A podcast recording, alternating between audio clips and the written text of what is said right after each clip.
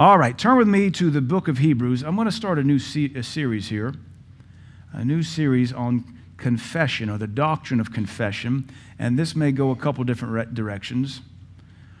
Let's go Hebrews chapter 10 first. We're going to after we look at two verses in Hebrews, we're going to jump back to the Old Testament and start to build this doctrine of confession. Our mouth is a very vital tool. The book of James tells us it's a powerful member set among us. It can set on fire the course of nature. Our mouth can set a forest fire that burns our destiny down and burns people around us. The Bible tells us that our mouth has blessing and cursing in it, and we need to know how to use it. We also need to know how to use it in our relationship with God and one another. We cannot be reckless in our mouths.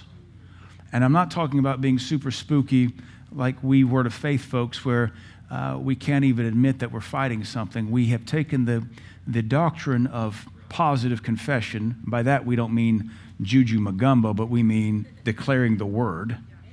We've taken that and we've allowed the sin nature of superstition to take us too far, so that when you uh, might be sick, we didn't want to say that we were fighting sickness. So we might say, "Well, how you doing, brother?" And you know, you're bleeding out of your nose and your eye is gooping orange stuff, and uh, you ha- you hear the ocean in both your ears. And I've heard folks say, "Oh, brother, I'm catching a healing." Just want to gag me with a spoon. I'm catching a healing. And that was our subtle way of like wink, wink, nod, nod. If you can't tell, I'm sick as a dog and I'd have to die to get better. But we, we took that doctrine, which was sound, and made it goofy. Why can't we just be honest? How you doing? Well, I'm fighting some symptoms. Go to the doctor tomorrow. I'm on three prescriptions. Hopefully they'll run out soon and I'll be better, but I ain't quitting. Why? We just took it too far. We took it into a ditch. Everything needs to be pruned from time to time. And then once you prune stuff, you got to come back and water it so it can grow healthy again. So we're going to kind of reset a few things, not too much. Some of us have never heard the doctrine of confession, but it's all throughout the Bible. We're going to be judged for our words. Jesus Christ. Now remember, we can't forget that God man because he's our Savior fully God, fully man. Jesus Christ said, By your words you'll be justified, and by your words you'll be condemned, and you will give an account for every idle word spoken. So these things aren't just to be used willy nilly. We want to be careful, and at the same time, we also want to be real. There's nothing wrong with saying, I hurt, or I'm tired, or I'm scared. Now, if that's all you ever say, you may need to adjust that we understand we can have what we say. Jesus Christ, the God man, also said you can have what you say. So that's part of why we have that foundation, and it kind of grew weird over here. Here in Hebrews chapter 10, let's look at a few verses, and then I want to go back to the beginning. We won't go to Genesis to look at how God confessed and spoke and declared things into existence, but we'll go back to the law, beginning in Leviticus in a few moments, and we'll look at confession there, because that's the best place to start.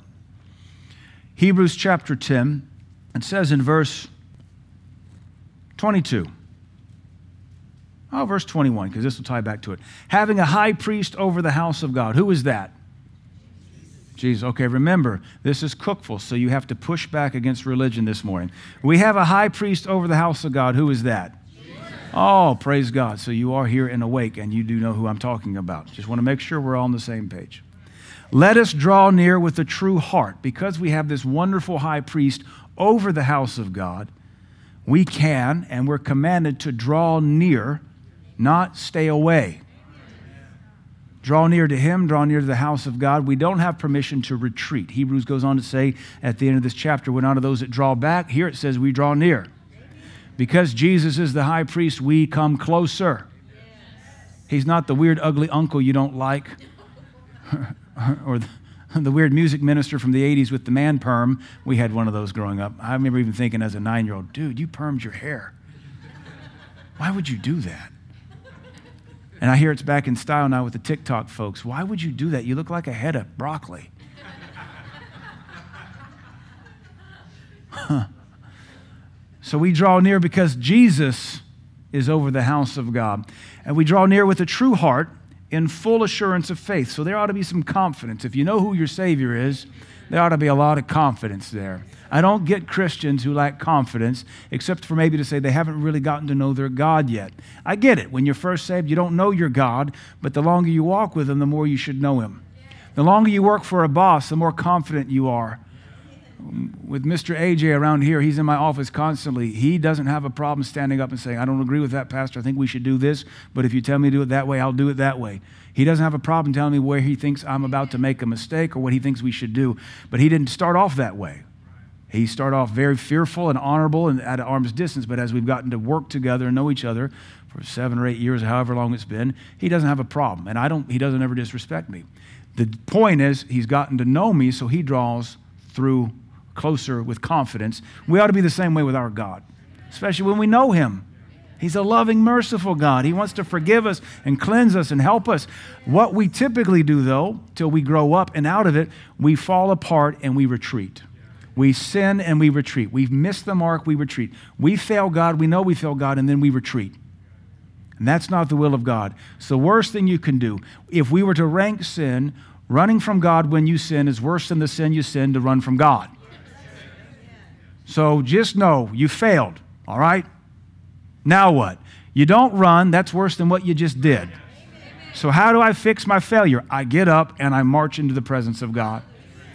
He's not going to take a big paddle out like in grade school and wear your bum out. He's going to say, let's talk about it and let's get this thing cleaned up. You're, because you already know that what you did is wrong, he doesn't have to thump you. you. You're already thumped in your heart, which is why you want to run. So, having this high priest, Jesus Christ, we're to draw near with a true heart. That doesn't mean it's a perfect heart, it just means honest. It doesn't mean it's sinless. We're always going to have to deal with our heart. Our heart is desperately wicked, incurably sick. It says true heart or pure heart, not a perfect, sin free heart. That's not going to ever happen. A heart that says, Lord, have mercy on me. Uh, we got to have honesty in our lives. One of the things we're going to see this morning with these handful of verses is that honesty is the key to confession. One of the worst things we do with our mouth is lie. And as Southerners, we've mastered it and we call it hospitality. We call it being, I just, you know, just didn't want to hurt anybody's feelings. I would rather inadvertently hurt your feelings and be honest with you than lie to you. And we get so, t- sometimes in our cultures, we get so practiced in lying, we take it into the throne room of God. Rather than saying, Lord, I don't want to do this. Lord, I'm scared. Lord, I failed you.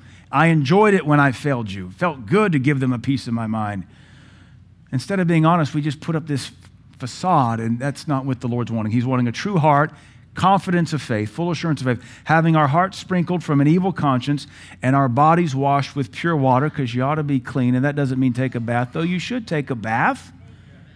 But I understand sometimes you may be out in the back country backpacking, or maybe you're on a man trip or something, or folks in Florida right now not getting to take a bath. That's not the problem having your bodies washed with pure water, living clean lives to the best of your ability. Verse 23 Let us hold fast the profession of our faith without wavering, for he is faithful that promised. So, in this line of commands, drawing near, having our hearts sprinkled, having our bodies washed, we're also commanded to hold fast the profession of our faith. Your faith is something you talk about. Don't let any of these religious fools out there say, well, you know, my relationship with God's a private thing. That's not biblical. Jesus said, What I show you in private, shout it from the rooftops. Shout it from the rooftops. Well, you know, Jesus said, Go to the prayer closet. You show me once where he did. He didn't pray in no closet. Prayed in the garden in front of everybody. They knew where to find him to arrest him. It was out in the open. Prayed in the temple. Prayed outside the temple wall prayed outside everywhere he went, prayed in front of multitudes. So there's something more than just praying in your prayer closet.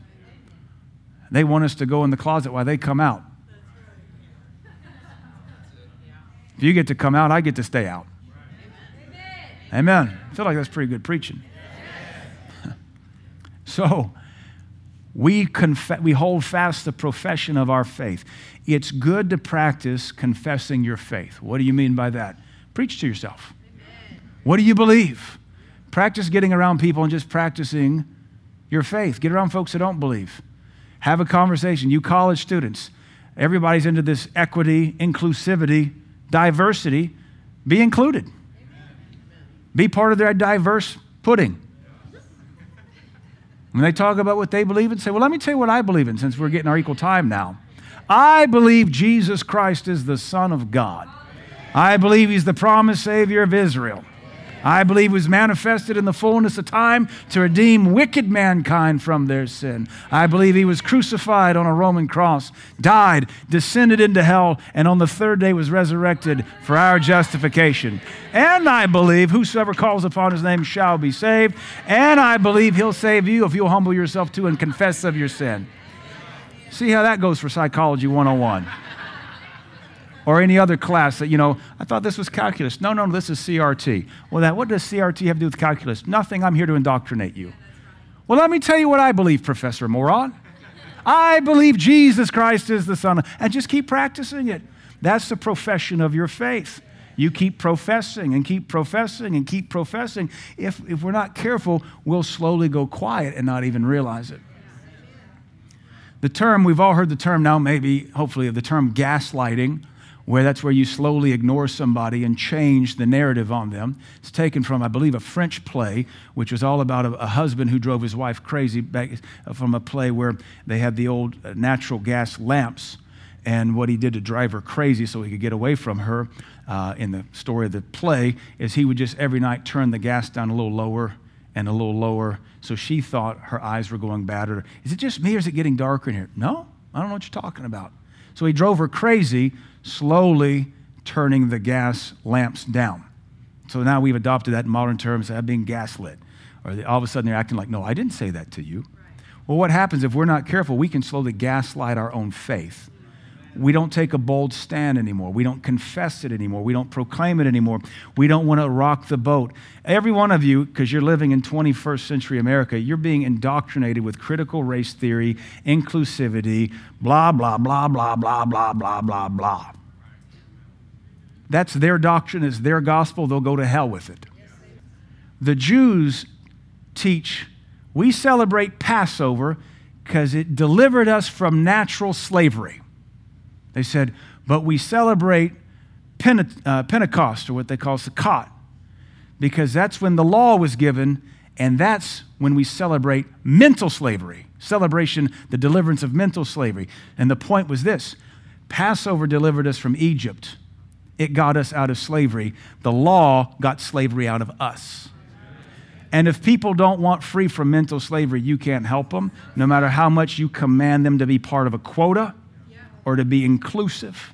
So, all of you, you're being like this junk's being crammed down your throat like the sausage factory. Like, let's put some rice in there, let's put some liver in there, let's put some chicken guts in there, and let's put some rats in there and some right. Yeah, all this is being crammed down your throat, and if it hasn't yet, it will be. So, just be part of the inclusive package and say, well, since we're talking diverse, let me be a color on the rainbow. I'm the one here that believes Jesus is the Son of God the Savior of the world, the promised one of Israel, that He is exclusive, and without Him, you'll all go to hell. That includes you, Mr. Hindu, you, Mr. Mormon, you, Mr. what have you. Rock their boat. They're the ones that preach inclusivity, so see if they'll include you, if they'll be hypocrites. We want to be diverse. Well, let me be a diverse voice. All voices matter. Mine? No, no, you're a white guy who's got a right handed and you live with a woman who's your wife and you have kids the normal old fashioned way. Nope you're a threat to society.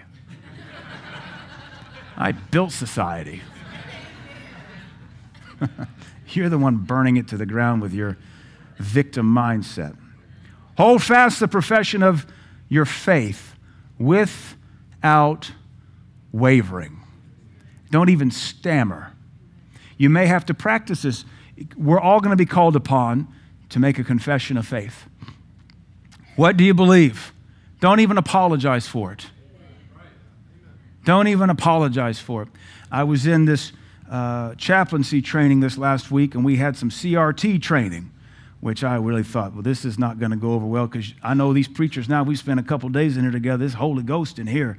These are holy men of God. I got so so pleased with my fellow ministers, and you know I probably had to speak up a little bit too and raise my hand and just contribute to the dialogue and they said, uh, you know, when you're going to offer prayer, so as to not exclude anybody, I'm like, I'm not going to exclude anybody. You can get in on this prayer if you want to. I know how this works. I pray in our church in the name of Jesus. Not everybody gets in on it. They said, You may want to say, Well, I'm about to speak from my faith tradition. And the men in that room did exactly what you just did. What?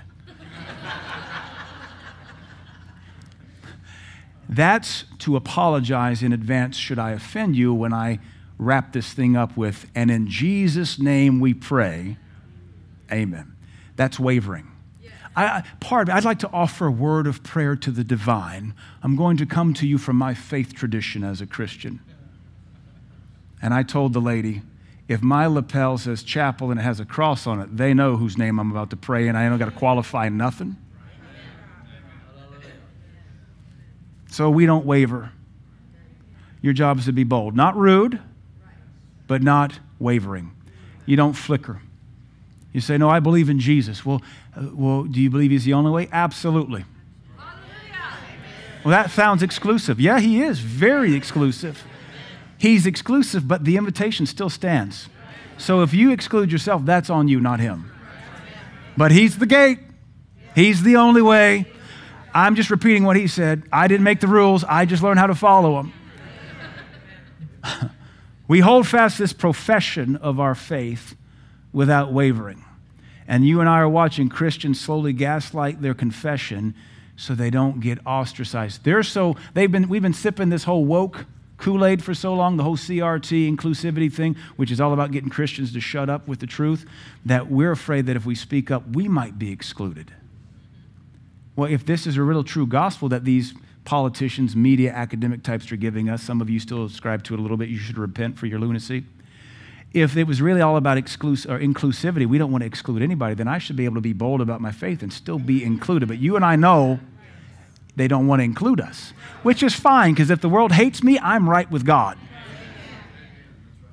So we hold fast this profession of our faith. We don't waver. Not even a ripple of a breeze on a placid lake. You just stand there in the middle like a giant rock jutting out. You make the waves. It's fun to make people uncomfortable with the name of Jesus. And to be honest with you, us in that classroom, we made the teacher uncomfortable and we brought her to tears. And all we did was say, ma'am, Jesus is the only name. We're not apologizing for it no matter what you teach us. And if the chief fires us, so be it. We're volunteers anyway. You weren't paying me anything. You're not going to take anything away from me. I feel bad because she's a sweet lady, but we brought her to tears. And I was so proud of those men saying, You're not cramming this down our throat. Now come to Hebrews chapter 3. People ought to know who you are, where you stand.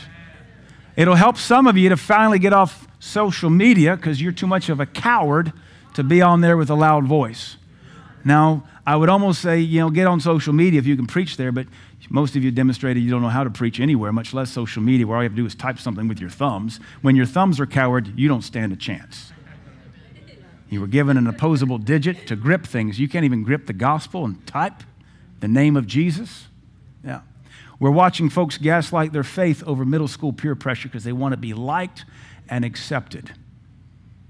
You got to sit down next to people say, I have what you need. You have nothing I desire.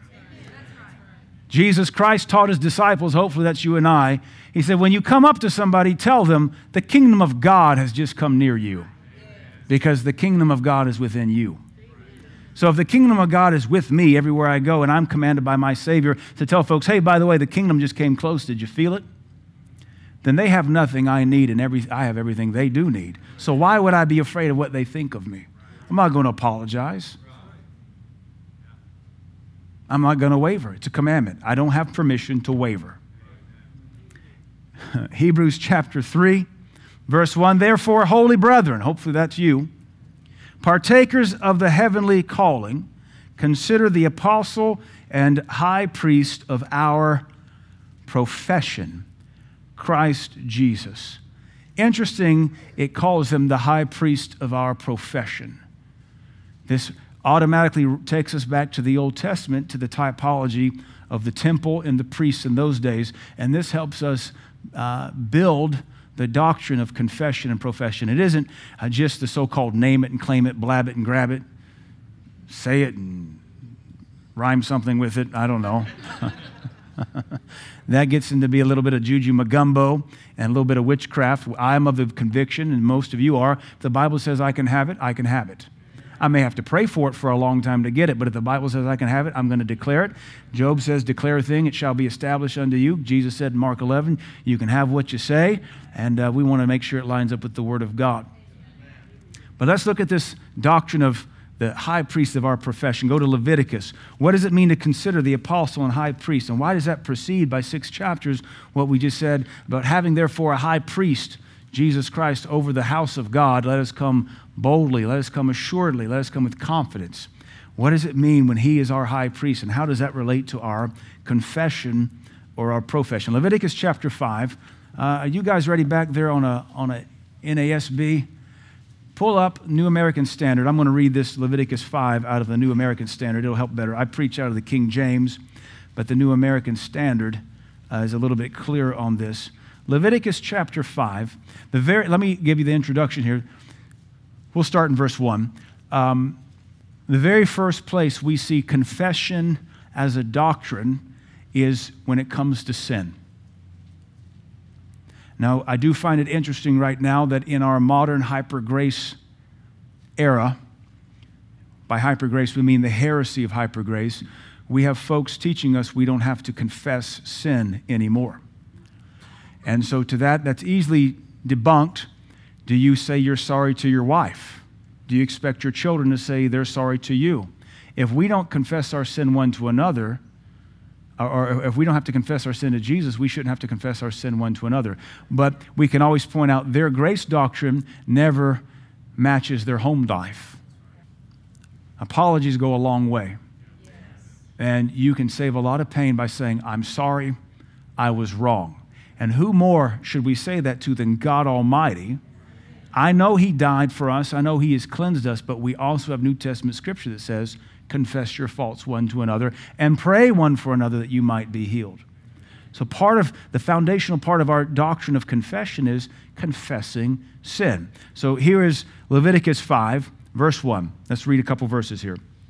Now, if a person sins after he hears a public order to testify when he is a witness, whether he is seen or otherwise known. If he does not tell it, then he will bear his punishment. So here it is. He didn't realize he'd overheard an oath and he's called to testify. Uh, he's going to have to fess up to this.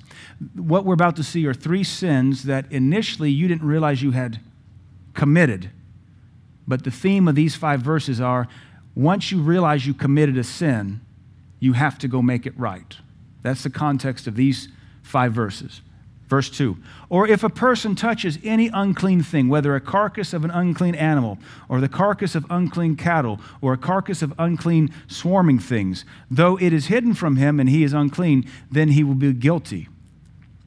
Or if he touches human uncleanness, of whatever sort his uncleanness may be, which he uh, with which he becomes unclean, and it is hidden from him, and then he comes to know it, he will be guilty or if a person swears thoughtlessly with his lips to do evil or to do good, and whatever matter people speak thoughtlessly with an oath, and it is hidden from him, and then he comes to know it, he will be guilty of one of these things. So it shall be when he becomes guilty of one of these things that he shall confess that in which he has sinned.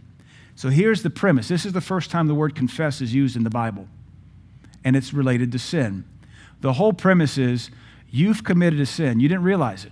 You didn't realize you were called to testify and you didn't show up. You didn't realize you touched an unclean animal. You didn't realize you sat next to a woman who was on her cycle because that's a, a, a, condition of uncleanness. You don't realize that you foolishly gave your word. That's what an oath is. But now you've come to know it. You were unclean all along. Now you've come to know it. The Bible says very clearly you have to confess it. Now that you know it, the commandment's simple. It's just confess it. Acknowledge it. Lord, I touched that unclean thing.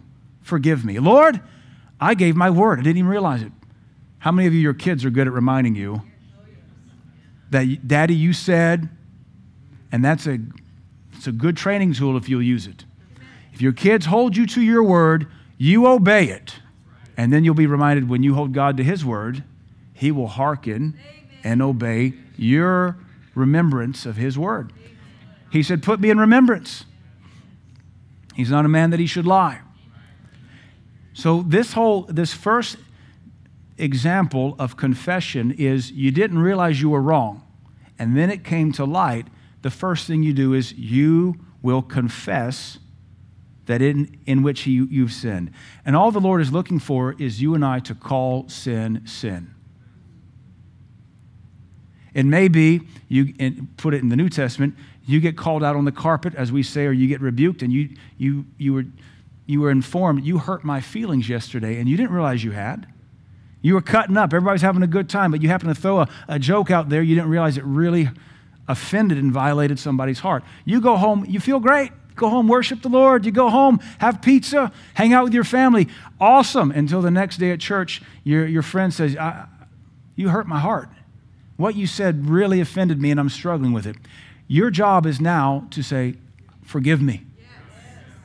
I offended you. Not, I'll get over it. I'll loosen up. They're doing the Bible by bringing it to you. That's Matthew 18. Now we do the Bible say, Please forgive me. You know what? It might even be a good act of humility to go and call everybody in that conversation and say, listen, we got into some rough joking yesterday, not even vulgar, just, you know, picking on each other. And I said a mama joke, which, by the way, today is now a, a yo birth in person joke. Kids are going to be robbed of some good playground humor. Your birth person. I was throwing that mama joke out there. You know, we were all laughing, and I really offended somebody. So if I offended you, please forgive me. And I'd probably go down the line. I wouldn't text because that's cowardly. The young generation doesn't know how to make eye contact anymore or talk on the phone. And they don't know how to communicate.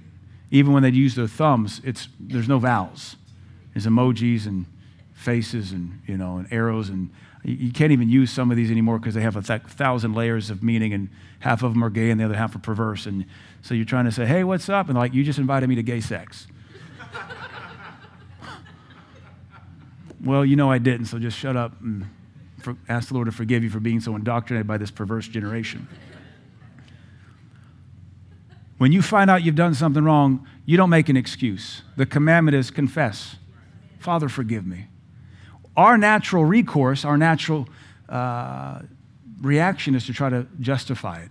And we've all been there. Mm, nope, nope, nope. That can't be the Lord dealing with me. That's, that wasn't so wrong. That wasn't bad, was it? And then we'll start to ask people, was that wrong? Did I do wrong? Should I have to repent for that when you already know full well you need to? All the Lord says is confess. And what's interesting in this passage is once it becomes known, now you're responsible. You have to confess, and then it goes on to give the prescription for the sin offering.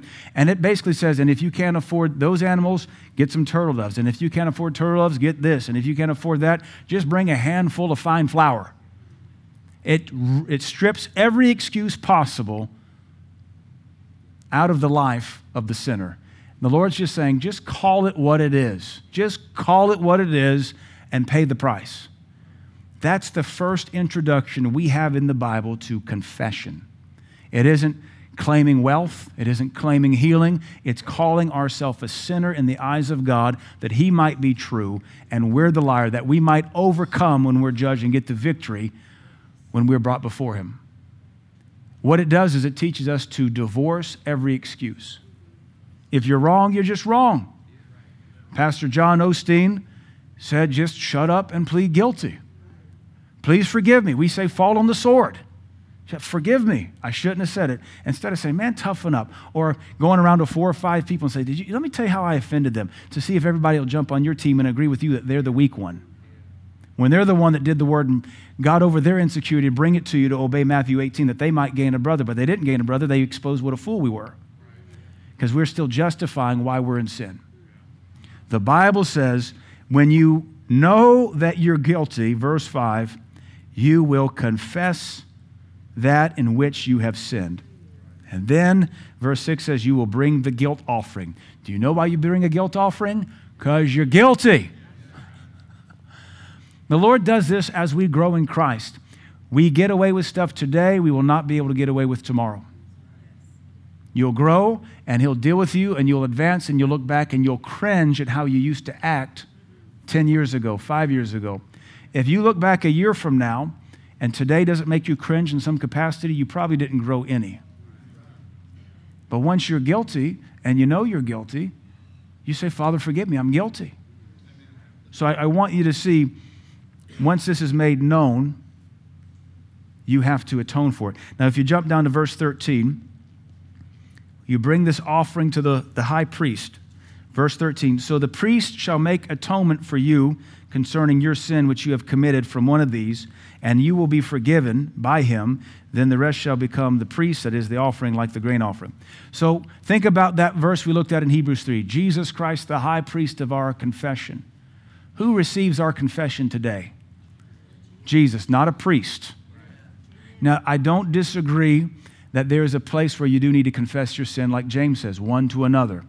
That means if I sin against Gert, I confess my sin to Gert.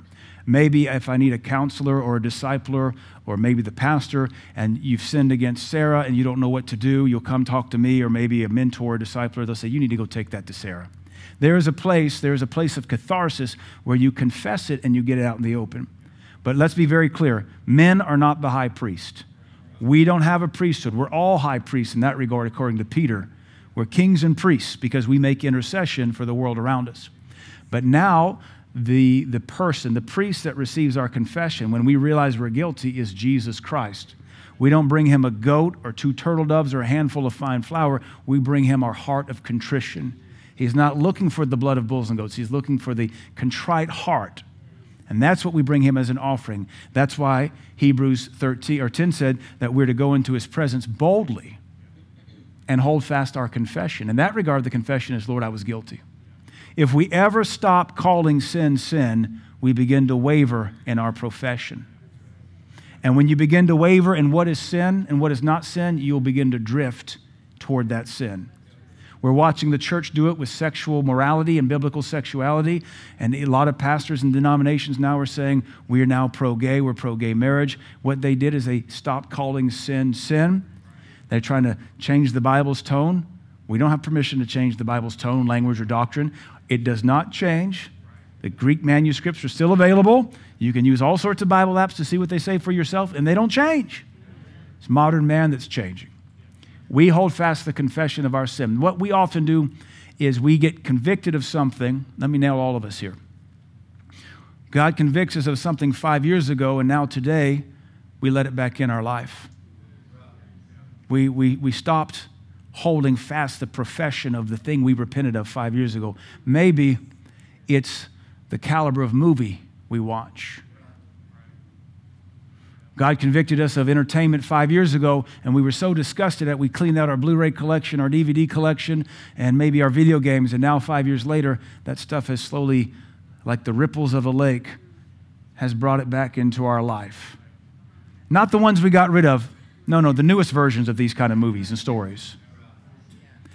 If the Lord convicts you of it 10 years ago, you should still be convicted of it the Lord told you to walk away from that style of music 10 years ago or that band, it, the, the prohibition still holds as long as you hold fast your profession. If you had to repent of it then, it's still sin today. God doesn't say, well, you're old enough and more mature now. You can watch more porn. You can, you're mature enough now. You can listen to that music that puts you in those fornicating beds. Uh, you're, you're safe now if he ever convicted you and you were in tears and sackcloth and ashes and you confess, Oh God, have mercy on me, a sinner, please forgive me, Lord, I'm so sorry, why would you go back to that friendship? Why would you let them back in now? Well, they've changed. No, they haven't. You've changed. You and I lower our standards if we don't hold fast the profession of our faith. How does that relate to sin? When you're convicted of sin, your faith is that is sin and I am a sinner.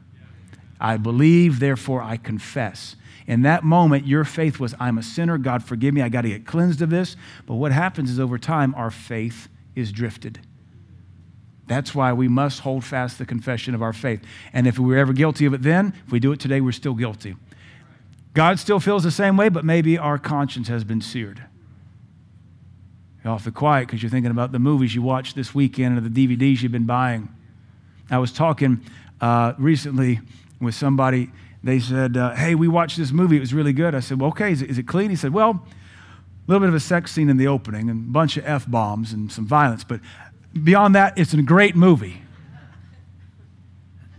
And so I said, So other than the pornography, the F bombs, and the, the ultra violence, I'd enjoy it. Yeah. Right. Well, I don't think I'll be watching it. And to be honest, I don't think they should watch it either or own it. Why use God's money to buy pornography and F bombs? 20 bucks for a Blu ray, I don't know, and download 19 bucks, whatever it is. How about 20 bucks to a missionary? we have really deluded ourselves if we think we can't live without this entertainment anymore. It adds nothing to your life, so you got to laugh out of it.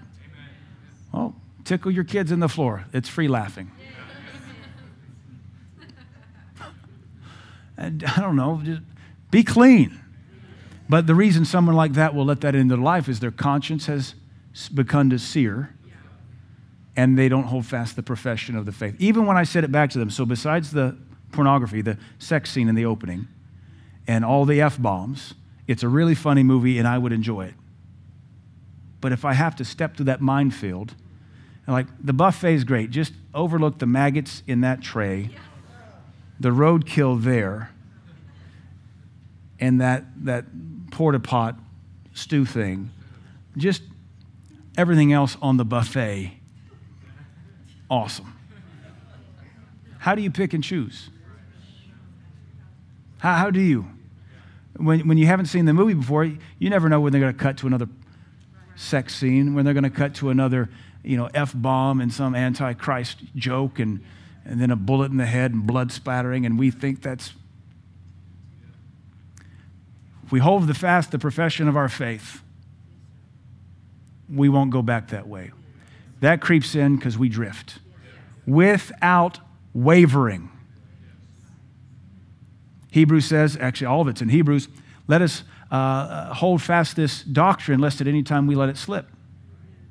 And the word let it slip has two word pictures in the Greek to leak out of cracked vessels. So it just kind of when you have a crack in your coffee cup and you can't see it, but you keep picking it up and there's another ring of coffee and you wipe it down and it just keeps leaking out of a cracked vessel. You can't see it draining, but it is. But the other mean is to drift away like a boat that's been unmoored. And so we use the example if you have a boat tied to a dock and you unloose the boat, it's unmoored now, it was untied from its moorings. The waves slowly drifted away. And as long as you keep your eye on it, you can always reach over, grab, and pull the boat close. Even a huge boat, even a big boat, except for you get to like cruise ships, even a, a 50, 60 foot vessel, you can reach over and just about pull it with your own hand. As long as you keep attention, you can keep pulling yourself and pulling yourself. Should you fall asleep, not pay attention, you blink twice and you're 100 feet away from where you were anchored. And you can't get back. That's a faith that wavers. What we have to do is make sure if we were ever convicted of it, and hopefully we're thinking right now, what did the last thing the Lord convict me of? What was I severely convicted of in this church 12 years ago when we came through Judgment Month? What did I purge? What have I allowed to seep back in? Where's my faith developed leaks, and I've lost the, the, the, the profession of my faith, and now I let things in I would have never let in when I was on fire for God. I let people stay with me I would never let stay with anybody else because I think I'm Superman and I can handle this round of kryptonite. No, you can't. You're just disobedient, five years removed, five year, more years wasted. No. If he said no, then it's still no today. There's no variableness of him. There's no shadow of turning. He doesn't say, All right, you wore me down. Daddy's going to give you ice cream. We have to balance with our kids. We want them to be tenacious, but there's times I said, Look, you ask me again, I'm going to wear your bum out. I said, No, and I mean no. God's it perfect. There are things we keep knocking on the door for, and He'll give. There's other things that He'll never open up, never permit, because they're sinful and they're forever settled under heaven as sinful. You and I need to make sure the confession of our faith is sin is sin. When I commit it, I'm guilty of sin. If I'm guilty of sin, I should feel guilty. And if that's the case, I need to repent and offer God the sacrifice of penitence and contrition. And that's all it costs you just a little bit of humility. We need to make sure that when we open up the mouth of our confession that it is not excuses. Well, God understands, well, this is my child. He understands my gross rebellion, neglect, and sinfulness. No, He doesn't. He knows you're rebellious. You can church it up any way you want to, talk about how hard it is, and He'll say, I guess I can't help you then. I guess I'm the God of the only what's possible. I'm not the God of the impossible. Jump to Luke chapter, uh, sorry, Leviticus 16. Let's look at the next time the word confession or profession shows up. Leviticus chapter 16. We're going to do New American Standard again, Katie, up on the Jumbotron. Here is the doctrine and the institution of the scapegoat. Now, in the Hebrew, I love it because it literally just means the goat that leaves. And I thought, I have that in my church. We have goats that just leave. And they usually walk away with sin on them, like the high priest was commanded to put both hands on the head of the goat that leaves, pronouncing all the sin of the nation, and then release them off to the wilderness where a lion can eat them. That's typically what happens when goats that leave, and they usually leave with sin, the common sin. This is talking about what would become a typology of Christ, who all of our sins were laid upon him, pronounced upon him, and he was let outside the camp, crucified at Calvary's cross. He becomes our scapegoat, our scapegoat. He's the goat that escapes. Now it's a figure of speech. A scapegoat is somebody you blame everything on when you're a good manager or a politician. so, Leviticus chapter 16, uh, I'm going to start in verse 20, just because the, the first 19 verses are what I just gave to you. Two, there's two goats. You draw straws for one. One's the Lord's. You sacrifice it as a sin offering. The other one becomes the scapegoat. This is on the Day of Atonement, Yom Kippur. Verse 20 When he finishes atoning for the holy place and the tent of meeting and the altar, he shall offer the live goat. Then Aaron shall lay both of his hands on the head of the live goat and confess over it all the wrongdoings of the sons of Israel and all their unlawful acts regarding all their sins. And he shall place them on the head of the goat and send it away into the wilderness by the hand of a man who stands ready. Then the goat shall carry on itself all their wrongdoings to an isolated territory. He shall release the goat in the wilderness. It becomes a beautiful typology of Jesus Christ taking all of our sins away to a distant place in the wilderness so that we can have access to God. But once again, you see the doctrine of confession, and it first relates to sin. Confess it. Father, have mercy on me. I was rude to my wife yesterday. Lord, have mercy. I was short with my children. We're not here to be sin conscious. We're here to be honest with God. That, that keeps you in a humble place. When you know your weaknesses, it keeps you safe. When you can acknowledge, I struggle with this, Lord when you can open up and be real instead of acting like you have it all together, like you're not the problem in your marriage when you are, or the problem in your parenting when you are. If you could just confess all your wrongdoings, Leviticus 6 says uh, that we know, or Leviticus 5 says that we know. Confess what you know, it keeps you safe.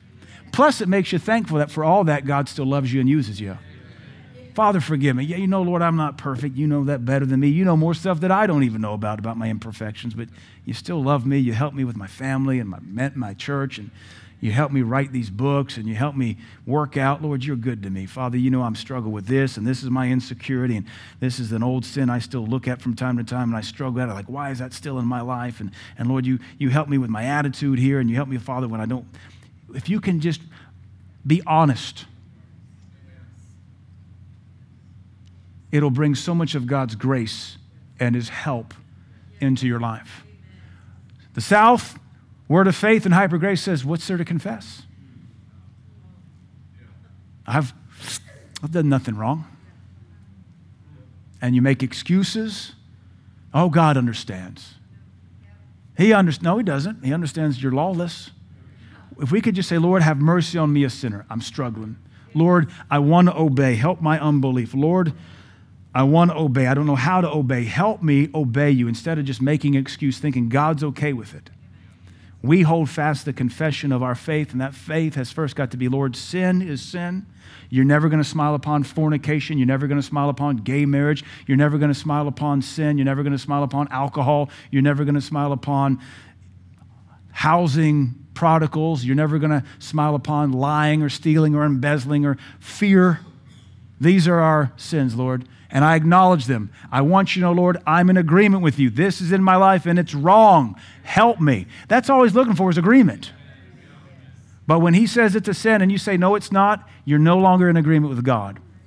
When he says, put out the unclean thing, and you say, no, Lord, I think I'm going to aid and abet it, you're no longer in fellowship with God. And so your confession is not held fast. You've begun to take the pen of presumption and edit God's standard. That's dangerous. At the very least, say, Lord, I keep misspelling that word on your contract, like guarantee and restaurant. Where does the A and the U go? I can't spell it right, but I can see when it's spelled wrong. Guarantee, restaurant. I don't think I've ever spelled guarantee right. I guarantee I've never spelled guarantee right. G A R G A U R A G U A R U N T. I don't speak any of those Latin languages. Part of my white privilege. It's delivered from that wicked continent. when you start taking out the pen of presumption and self righteousness and editing what he says is right and wrong, you you and I are, we're walking on cursed ground. We have to stay the, the course. Now, jump to Leviticus 26. We have more doctrine building on confession. Leviticus 26. Leviticus 26 is the precursor to Deuteronomy 28. We hopefully you're all familiar with Deuteronomy 28. It lists the blessings of the law and the curses of the law. If you keep the law and obey God, and they're not hard, then all these blessings will come upon you. 16 verses of blessing. And then the next 70 verses are all the curses. So it's kind of heavy handed. The blessings are relatively limited, and the curses are boundless. Leviticus 26 put forth the, the, that foundation before Deuteronomy was written and reemphasized it. But so in Leviticus 26, when you start off, it talks about don't make idols, keep the Sabbath. A, it begins to reiterate some of the law. And it says basically, if, if you break the law, your enemies will chase you, 500 will chase you, I'll turn, uh, I will turn toward you and make you um, fruitless. He says, if you don't obey me, uh, he's going to uh, summon sudden terror against you and consumption and fever. It's all the curses. It'll break down your pride of power. I'll make your sky iron, your earth like bronze. Um, you show hostility toward God and you're unwilling to obey him. He will increase the plague on you seven times according to your sins. He'll let loose the animals of the field. They'll deprive you of your children and eliminate your cattle. They'll reduce your numbers. And so it's a bunch of bad, bad curses. And so finally, uh, let me turn to it in my Bible because I had it marked there not on this app alone. All of this is being unleashed on the person who f- uh, refuses to obey. Let's, let's start in verse 39, Leviticus 26 39. So those of you who may be left will rot away because of their wrongdoing in the lands of your enemies, and all because of the wrongdoing of their forefathers, they will rot away with them. Verse 40. But if they confess their wrongdoing and the wrongdoing of their forefathers. Just acknowledge it. Daddy was a drunk, daddy was abusive. I actually one time was meeting with a person, and the Lord had dealt with me that their problem was that they were still idolizing their abusive dad.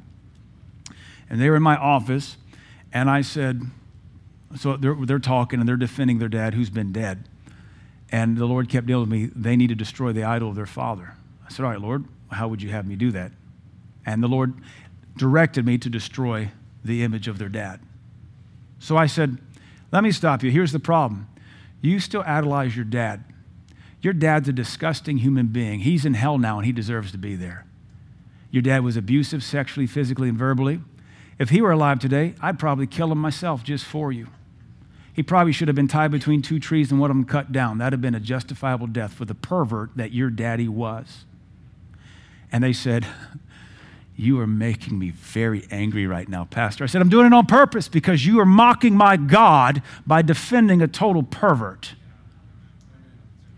Your daddy was a demonized pervert, and you sit in my office and defend everything he should have been electrocuted for. If he was doing today what he did to you, decades ago, the liberals themselves would have killed him. We know how compromised they are. But when a liberal kills somebody, that's a messed up person. And, and so what we had to do is help them confess, just call what your daddy did sin. Instead of defending the pervert and making a false idol out of him, say he was dirty. Be able to call a spade a spade, call balls and strikes. Daddy was great here, he messed up there. Mama was wonderful here, she was a little weird there. That's all the Lord's looking for. We don't have to intercede and make blood atonements for what we did to the Native Americans 150 years ago. Wasn't that already done a bunch? So when's it going to be enough? How about we just acknowledge that was messed up? I don't want any part in that. How many times we got to repent for the national sin of slavery? That's pretty messed up. It's wicked. When's it going to be enough money or enough ring kissing? Just acknowledge it. That was sinful, carnal, hateful, disgusting, demons, not God. Moving right along. So that's what verse 40 says. If they'll confess their wrongdoing and the wrongdoing of their forefathers in their unfaithfulness which they commit against me, and also in their acting with hostility against me. I also was acting with hostility against them to bring them into the land of their enemies. Or if their uncircumcised heart is humbled, so that they then make amends for their wrongdoing. Then I will remember my covenant with Jacob, and I will remember also my covenant with Isaac, and my covenant with Abraham as well, and I will remember the land. For the land will be abandoned by them and will restore its Sabbaths while it was made desolate without them. All he says is, just confess where you're wrong and the covenant will be remembered. Just confess where you sinned and God will make things better. It should be very apparent then why the heresies of the day say you don't have to confess anything. You don't have to say you're sorry. You don't have to confess anything to Jesus. He's already forgiven you. So if I come to that preacher, bloody his nose, and kick him in the gut while he's down, do I owe him an apology? Should I not just instantly be forgiven? That's lunacy. This doctrine is very simple. It's, even though this is a law, it's abundant mercy here. Just say you're wrong. Just confess it. Say it. Say it. Say it. Honey, forgive me. I was acting like a jerk last night. That's all she wants to hear from you anyway. She just wants to know you're sorry for treating her the way you both know was wrong. That's all, that's all God wants. Just if God calls it an aardvark, call it an aardvark. You see the fruition of this lawlessness when we look at people and say, How do you identify? You can't house a prodigal and identify as a servant of God. You can't house the enemies of God and say, I'm right with him. This spirit is in the earth. It's taken it all the way to the biological sciences. Well, I have a penis, but I identify as a bleeder. Because these are terms they use now. And now we have birthing person. I have a womb, but I had a double mastectomy. And isn't it amazing men can give birth to babies now? We've always believed this. All God says is, look, just say it. Say it. Say it. Giraffe. Oh, is that so hard? It's a giraffe. Look at that. Angels, he said giraffe. Oh. Actually, one time I was in Kenya and I was using the point of learning how to confess the word of God and say his doctrine and I, I used the word hippopotamus because I know they cannot say hippopotamus. And I wasn't doing it to mock them. Uh, you know, you don't do that. So I say, you know, when you've never heard a big, complicated English word like hippopotamus, it's difficult to say it. So he's translating, and he comes and says kiboko, which is hippopotamus in Swahili. I said, no, no, no, no. No, you say it in English. And he said, sir? I said, this is my point. Just work with me here, man. I said, if you've never said the word hippopotamus, it can be hard. So he understands it, but he can't say it. So he says, uh, you know, he's going off in Swahili, and he comes hippopotamus, and everybody laughed because they realized he's never had to practice saying hippopotamus. So over the course of this like 30, 40 minute sermon, I kept saying the word hippopotamus, and every time he said it, he would get a little bit better at it. And by the end, he said it flawlessly, which I set it up on purpose. And when he did, everybody cheered because they realized by practice, you can be right. But if you practice wrong, you will affirm wrong. So he wanted to take the easy route and say kiboko, which is Swahili for hippopotamus, because he knows the word, it's easy. I didn't want that. I wanted him to say hippopotamus on purpose, knowing full well he's going to butcher it five or six times. So I kept using the word hippopotamus, forcing him to t- repeat it, knowing he'd get better. I didn't know how long it would take him. But after about five or six uses of it, he was able to say hippopotamus. And he said it with pride, and the people just cheered, and the point was driven home. You have to practice obedience to God. It fits here this morning. If you can pee standing, you're a man. and God calls that good. And if you have to squat to pee, you're a woman, and God calls that good. And you don't house perverts or prodigals or Christ mockers and think you're going to be blessed. You're calling an aardvark a zebra, thinking God's okay with you, and you've let go the profession of your faith. So he says here, just confess your sin, and I'll remember the covenant. Just say giraffe, and I'll make it better for you. Just say, Lord, I'm wrong. Have mercy on me. Lord, I've made a mess. I don't even know how to clean it up. And he'll begin to make it better for you. It's always looking for is that humility. If you want to just write this down, Numbers 5 5 says, if you happen to embezzle money or steal from somebody, you realize you've done it. This will be good for you business owners and you tax evaders and you tithe thieves. Numbers 5 5 says, when you realize you have been stealing materialistically, you're to confess your sin and pay interest. Pay reparations. You want to talk about a doctrine of reparations? Only the guy that stole has to pay biblically. Amen. With interest, he makes restitution. That's Numbers 5 5. Only the guy who defrauded the individual pays restitution to the individual he defrauded. If you've never defrauded anybody, you owe them nothing.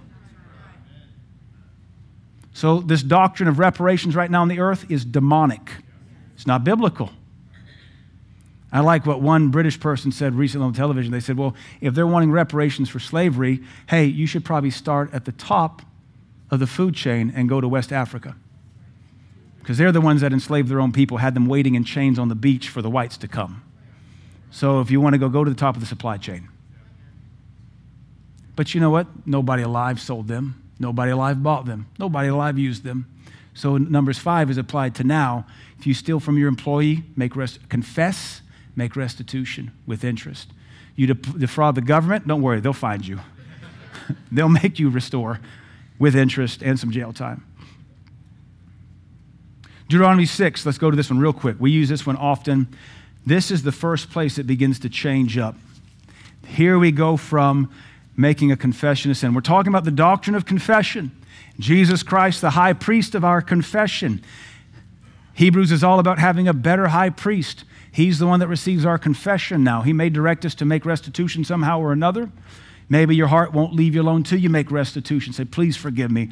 I did this. I want to make it up somehow and you just your heart won't leave you alone till you do it. So be it. But this is the first place the doctrine of confession departs from acknowledging sin and calling a spade a spade, an aardvark an aardvark, a giraffe a giraffe, and a zebra a zebra, and begins to make a little bit of a difference. We know this with the offerings when we teach on Deuteronomy 6. It talks about taking your offering to the place the Lord calls you, putting it in a basket. Deuteronomy 26. I'll just read King James here.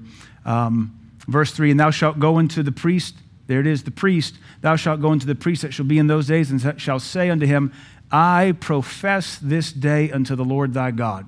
Here we see the confession is made over the offering. Deuteronomy 26, 3. I profess this day unto the Lord thy God that I am come into the country which the Lord thy God sware unto our fathers to give us. The priest shall take the basket out of thine hand and set it down before the altar of the Lord thy God, and thou shalt speak and say before the Lord thy God. And we teach you this on a regular basis. This is where you make a confession of your testimony as you give an offering. You don't have to do it every week, but what goes on for the next five or six verses is a replay of the lineage and history of Israel. A Syrian ready to die. That was Jacob and Joseph. The confession is a, a rehearsal of their testimony. You hold fast that too. That's what we start off by saying. You hold fast to your testimony, your confession, your faith. You should practice giving your testimony. I got saved when I was seven. Who would have thought a seven year old boy was going to hell? But Jesus Christ showed me I was because of sin. And He delivered me and saved me and cleansed me. You got to rehearse your testimony. That's the confession of faith. You profess to the priest. Now Jesus is the high priest. I don't mind to hear your testimony, but I want to hear it every service. But Jesus will. He wants you to remind him, Lord, remember how you did this? That's the profession of your faith. Lord, remember how pagans ready to die was my family from Middle Tennessee. You delivered us from the high and mighty pagan temple of Monterey, Mount Baal Monterey. and you've brought us from a far distant land of pagans. Strange tongue. Strange. illegal, unlawful, illicit verb conjugation and misuse. Thank you, Jesus. Don't even know what to do with a teeth brush because all I grew up with was a toothbrush. Somebody said, you can tell people that the guy that invented the toothbrush was from Mississippi because if it was invented in Tennessee, it'd be called the teeth brush. I guess everybody's got a redneck joke.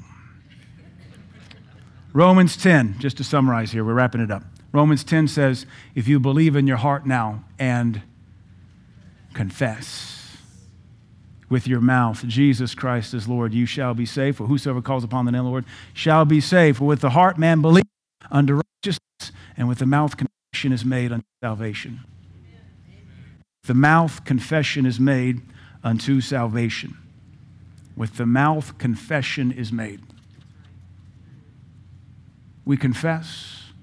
And then your last verse is 1 John 1 9. And this actually perfectly mirrors Numbers. I'm sorry, Leviticus 5.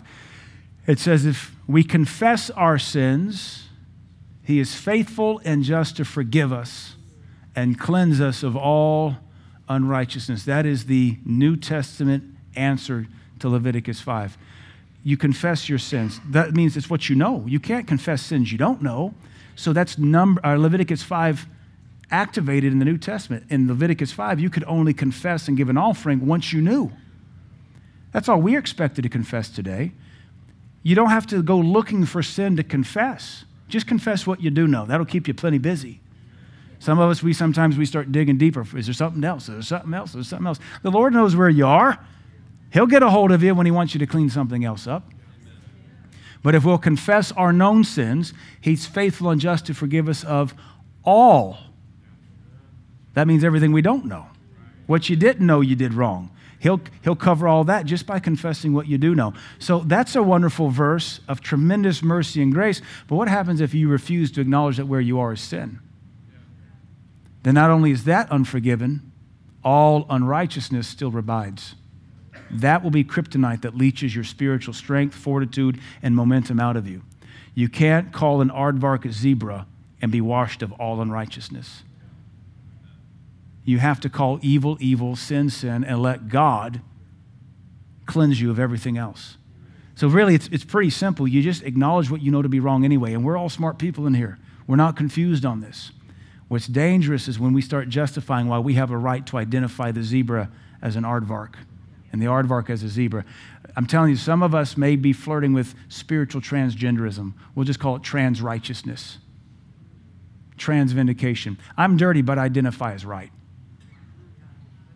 I'm backslidden, but I identify as right with God. I'm a pervert, but I identify as clean and holy. You can't identify, don't make you so. We're disobeying God in my house, but we identify as ministers of God. We're obe- uh, disobedient and rebellious and dragging our feet, but we, we identify as someone right with God that hears from heaven. That's the lunacy in the air. We don't want to have our kite flying in that wind at all. Let God be true and every man a liar. Psalm 51 says, Lord, against you and you alone have I sinned and committed this transgression. Purge me, wash me, cleanse me. Help me, O God. And so that's what we do, church. We, we call evil, evil. We call good, good. If we're backslidden and we know it, at least say, Lord, have mercy on me, a sinner. I don't think I'm ready to repent, but at least I want you to know this is wrong. At least acknowledge that it's wrong. Lord, I want to call it a zebra, but I know you call it an aardvark. It's an aardvark, it's an aardvark, it's an aardvark. But Lord, I want to play with it like it's a zebra. At least be sane about the thing. Amen? That's the introduction to the doctrine of confession. Way before we ever get into name it, claim it, blab it, and grab it, say it, and rhyme something to get it. There's a truth to it, not the direction it grew in the last 25 years. But the foundational doctrine of confession is sin. If you can't get that right, how will you even know what to pray? So let us be quick to repent. It's just as simple as saying, Baby, I'm sorry. I, I had attitude last night. Or, Gertie, I'm sorry. I cut that joke at your expense. Please forgive me. Let's be quick to repent. Practice being honest and truthful that way. Amen.